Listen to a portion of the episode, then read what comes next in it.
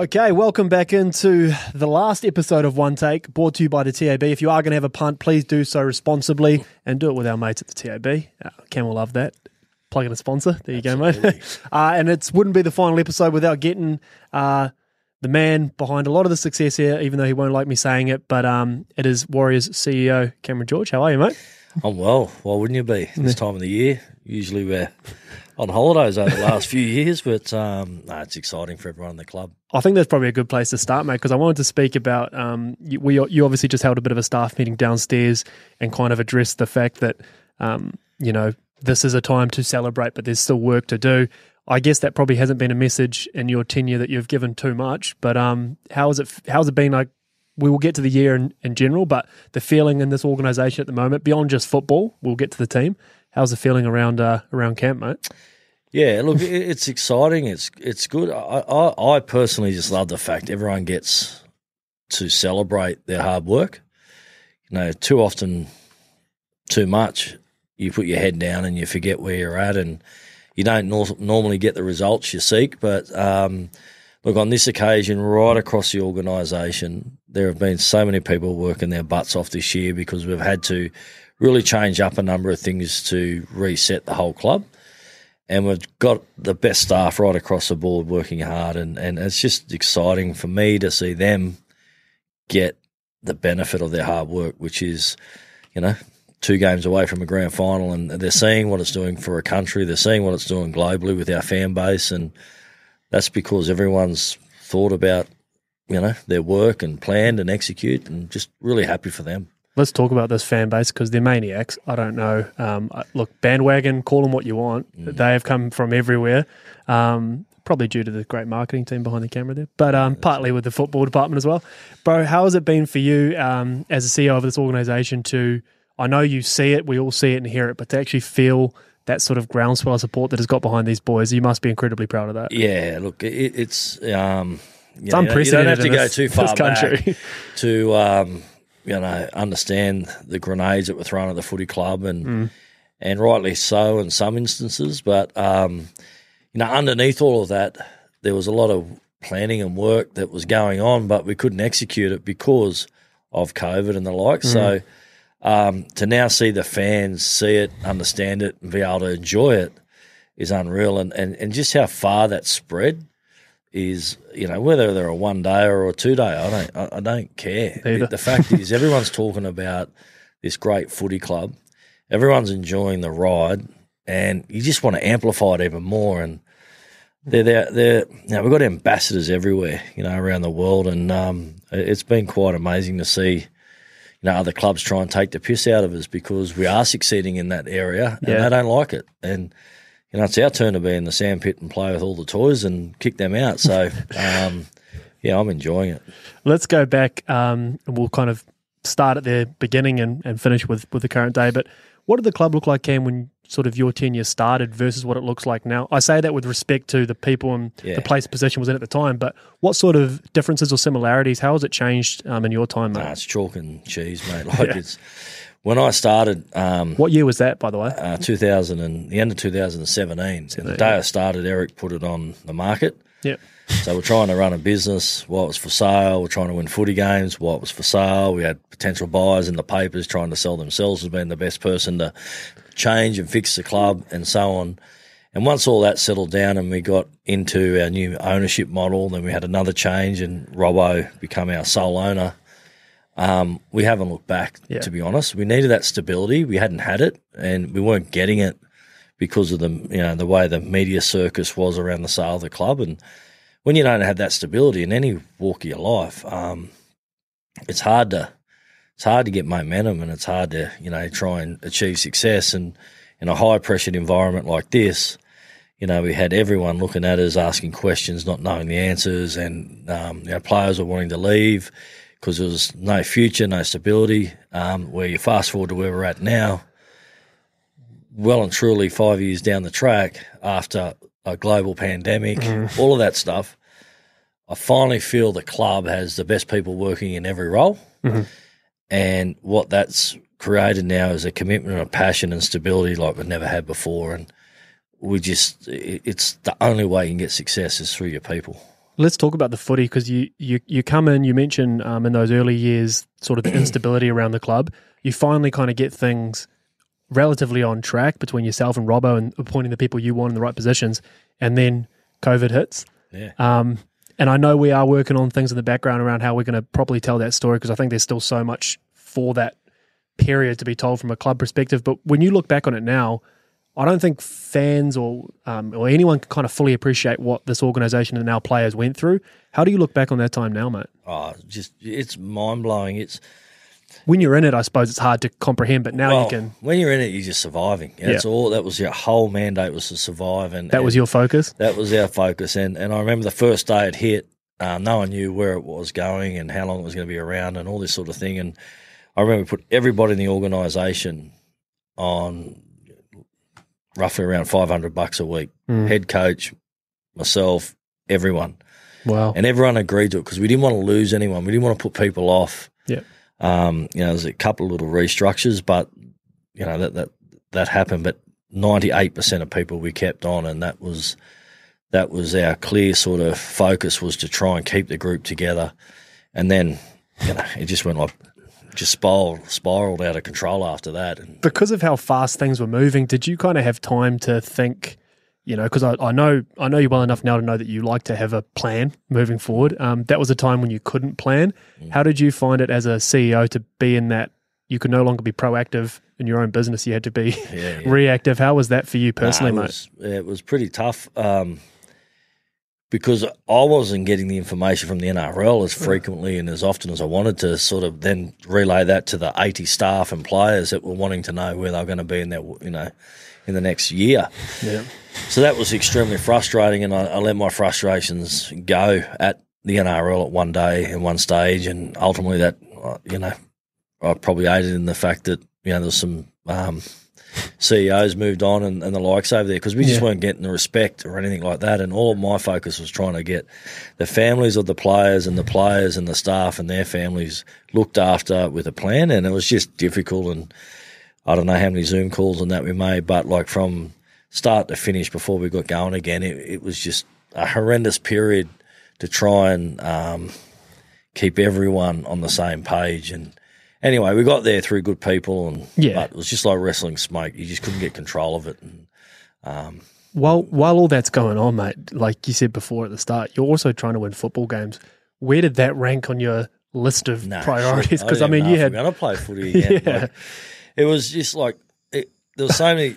One week it was footy, and the next week it was where are we going to trying to survive the business, and the week Quarantine. after was that uh, how do we get the players back into the competition that Yeah. Peter V'landys just come out and announced, and um, you know then to try and get into the country from New Zealand, like you can't just get on a plane and fly in a global pandemic. Um, a we had to get. Uh, permission from the federal government of Australia, and then we had to get permission from the state government Oh, of God. New South Wales to I'm come exhausted into their already. state. and then we had to find somewhere to live and train and quarantine. And um, you know, one of the the greatest yarns of it was that we were booked at a place at Lennox Head, and and the state government backed out on us at the last minute, and they said, "Well, look, you can still come to Australia and into New South Wales, but you need to get your own private training facility." But that facility's got to be where you can land a jet from New Zealand into New South Wales, and you got to be quarantined there. So we've got to have a plan for all this sort of thing. And Plenty of those getting around, I'm sure. where do you fly a jet in from New Zealand to land in regional New South Wales with a training ground and accommodation and so on? And thankfully, uh, I lived in Tamworth for a while, and a mate of mine's a local member for Parliament, and he he reached out to me and said if he could help, and ironically, I said you can. So eleven o'clock at night, we're I need a runway. Prime Minister of Australia yeah. and um, he was so supportive of us coming, and we got permission to fly an international flight into regional New South Wales. we had to take a lot of bags off the plane because the weight couldn't. Uh, we couldn't have that much weight on Yeah. the land at the airport. Then we got shipped into a club that I used to play footy at. And the boys stayed there. They trained there, and they weren't allowed to leave there for two weeks. It was just an absolute mess, and that's one of a million stories. But Yeah, yeah. this goes to show how quick it was moving. And um, And I guess for fans, as, for fans as well, Cam, they all they were seeing was like a, an NRL announcement that the comp's coming back and the Warriors are going to be based in Tamworth. So then to know that there's a lot of layers to just getting there, like f- landing a jet, and I mean, you're trying to put Yeah, out put out the- fires on top of And then the families couldn't go. Yeah. They said they'll be allowed to go a month later. Then they got they weren't allowed to go a month later. So that caused How was how was that, mate? Because I can remember I was a, a still a journalist at the time covering the club, and I remember the iconic photo of might have been Bleary, um, his young fella Tyker, um, trying airport. to at the airport. Like that Nah, must have just was- been brutal for you to, to watch the boys go through Well, it was worse a month later because the boys only left on the basis that their families were coming a month later. Hmm. They were told when they left that their families wouldn't be allowed to come. Yeah, They wouldn't have gone. yeah, And then a month later, we get the phone call the government won't let the families into Australia unless they had an Australian passport. How did you have that conversation No, yeah, it was pretty difficult. Hence, five or six players come home, and Mm. Yeah. that was our commitment as a footy club. That if your families can't come, yeah, well, boys, the door's open, you can come home. Yeah, So a few of them come home, but it was devastating at that point. That was that was a pretty low period because the boys felt helpless, they felt used, they felt rightly so. Yeah. oh mate, they were angry as, and Is that one of the hardest? I felt embarrassed. is that one of the hardest conversations you've had to have with the playing group in your tenure? Yeah, Yeah. yeah. I zoomed them, and they were all sitting in a lounge room at, at Oh, Terrigal, mate. and and I'm on a TV, and they're all looking at me, and um, I'm telling them their their families aren't allowed into Australia unless they've got an Australian passport. So some guys were like, "Well, oh, that's sweet. Yeah. Mine's, um, my wife has." Where a majority of them couldn't uh, comprehend it because they were promised that their families were coming, and um, Oh, bro. that's when it, it, turned pretty low at that point, I reckon, um, for that particular year. And then there was a few other low points, but that one where the families weren't allowed. But eventually we got them in there yeah. some months later, which is good.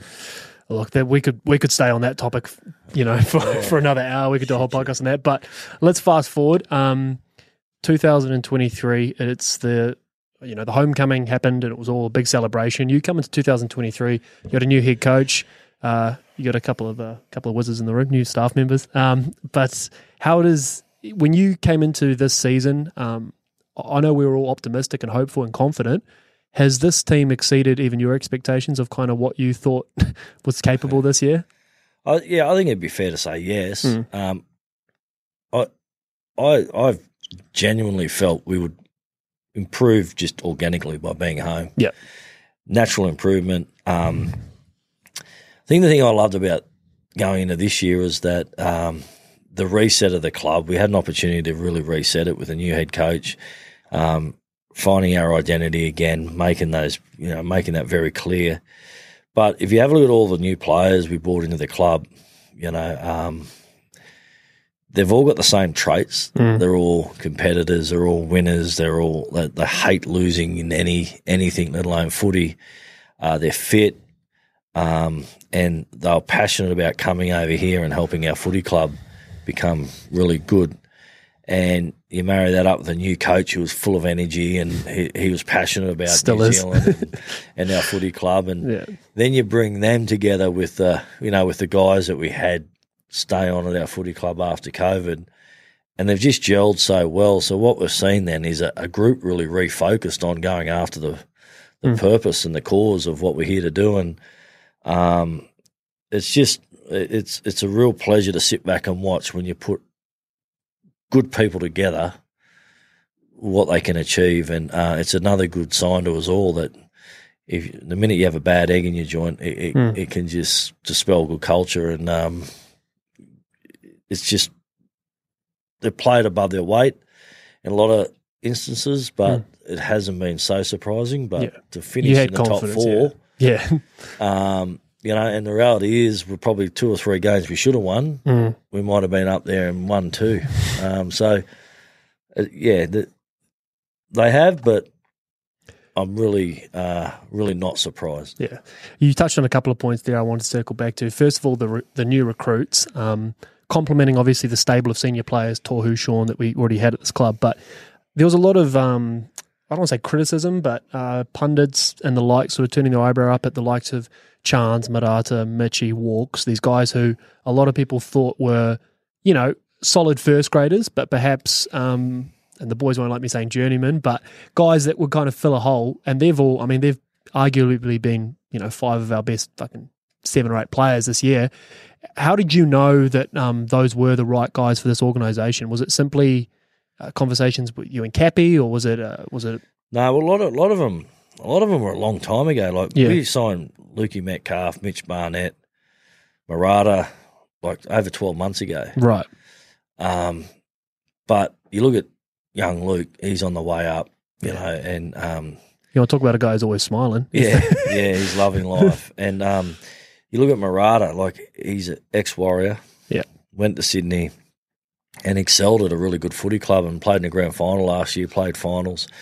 Mitch Barnett, just a tough bastard, you know, and, and just wants to win. And we needed that in the pack with Addin Yeah. um, to to help with Jazz and all those boys. They were carrying a lot of Yep. burden in that regard. And Dylan Walker, he's a premiership winner, and he's value, you know, like he can play anywhere as we've seen, and um, he's he's around the group just a terrific clubman Yeah.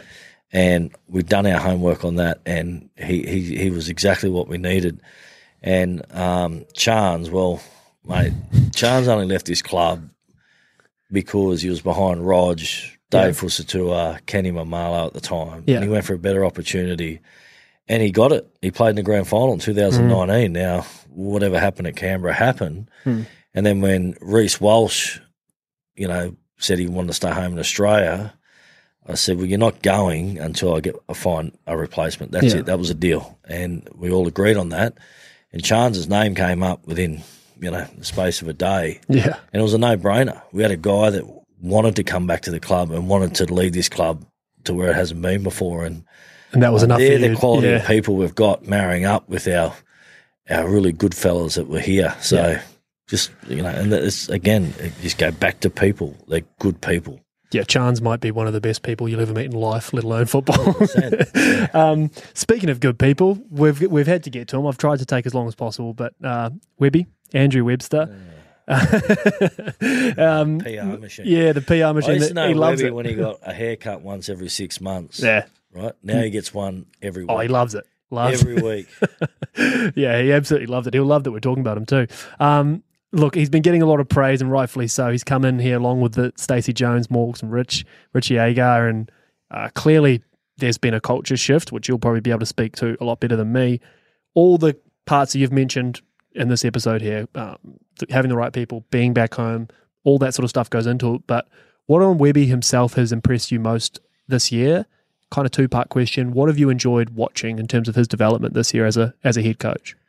Um, I've enjoyed watching him not change. Yeah, You know, the Webby that I went after at the time looking for a coach is a Webby that's sitting downstairs now. Having a um, steak. Two weeks from the grand final. yeah, You know, he hasn't changed. And that's the greatest attribute he can have is don't try and be someone else. You're Mhm. not. And we don't want him to change one bit. Um, look, he, he's he's a smart footy coach. He he relates well to the players. He understands how the players want to want their messages. Um, he keeps it pretty simple but effective. And he's just a good all round person that loves people. So Mm. um, that environment down there is perfect for Webby, and more so than Webby's perfect for it, for him, uh, for them. And um, Ivan Cleary, when I rang him and you know said I'm talking to Webby and and so on, um, you know, Ivan said he's ready for a head coaching role, no problem. Yep. I won't bore you with that story, but the one thing he did say to me that stood out um, is that Ivan knows our footy club Pretty better well, than most. yeah. And he said not only is he ready for a head coaching role, he is absolutely ready to be the Warriors head coach Mm. because he understood Webby's way of things and the way he does stuff, and he understood the culture here at the Warriors. So he he really believed that he was a perfect fit for us, and I think he would have said the opposite if he didn't think he was a perfect fit for us. So He I would have a lot said- of confidence yeah. for that. he would have said he can be a head coach, but maybe not the right guy for you. Yeah, correct. Well, that's, I mean, people keep on um, talking about buying into culture and all that sort of stuff. And Walks sat in that chair a couple of weeks ago and said the same thing. He said the way he came in and he said he's, he's picked up very quickly. And Walks has been around some very successful coaches in his time. And he says the way he doesn't talk to everyone the same. And I think that's probably part of coaching that you can speak to better than me that might be the hardest part is nailing your communication. Some of the young boys from different backgrounds need to be spoken to a different way than a, you know, Shaun needs to be spoken different than Barney. Barney needs to- be spoken Yeah. different than, you know, Ali Leiataua, for example. Like, and Webby's kind of what Walk's described as kind of the master of that. Um, how does that when, when you're sitting there and, and you're watching him communicate with the boys? Is are you seeing him kind of evolve in that role, or is it something that comes pretty natural to him? No, he's a he's a naturally gifted communicator. Hmm. Like you can sense that from the minute you meet him right through every um, every time you see him in, the media or otherwise. But in front of the group, he he, he just he keeps it simple. He doesn't overanalyze it, but he understands the key points and how to really communicate those um, in a manner in which these guys respond to really well.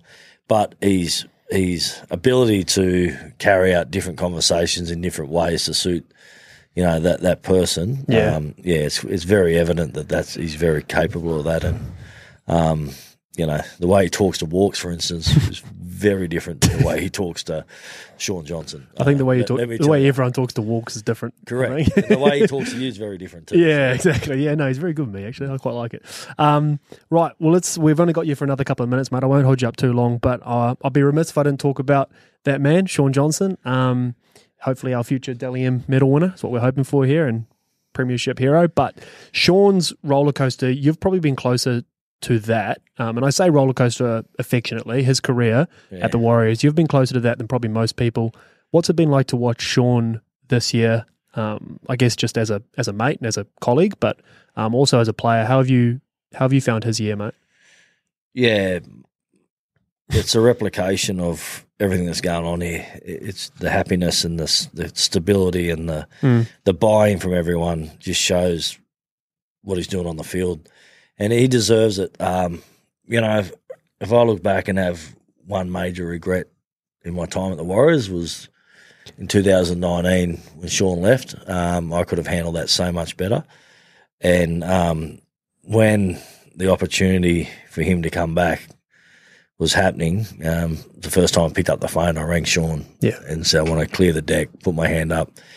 And straight away, like he just showed what a professional he is. And mate, we, I've just loved seeing him get to where he's got to now. If he doesn't win the Dally M, it's a, it's a joke if he doesn't win that. Um, but he struggled last year, but he didn't sign with the Warriors to be separated from his family. He wanted to come home.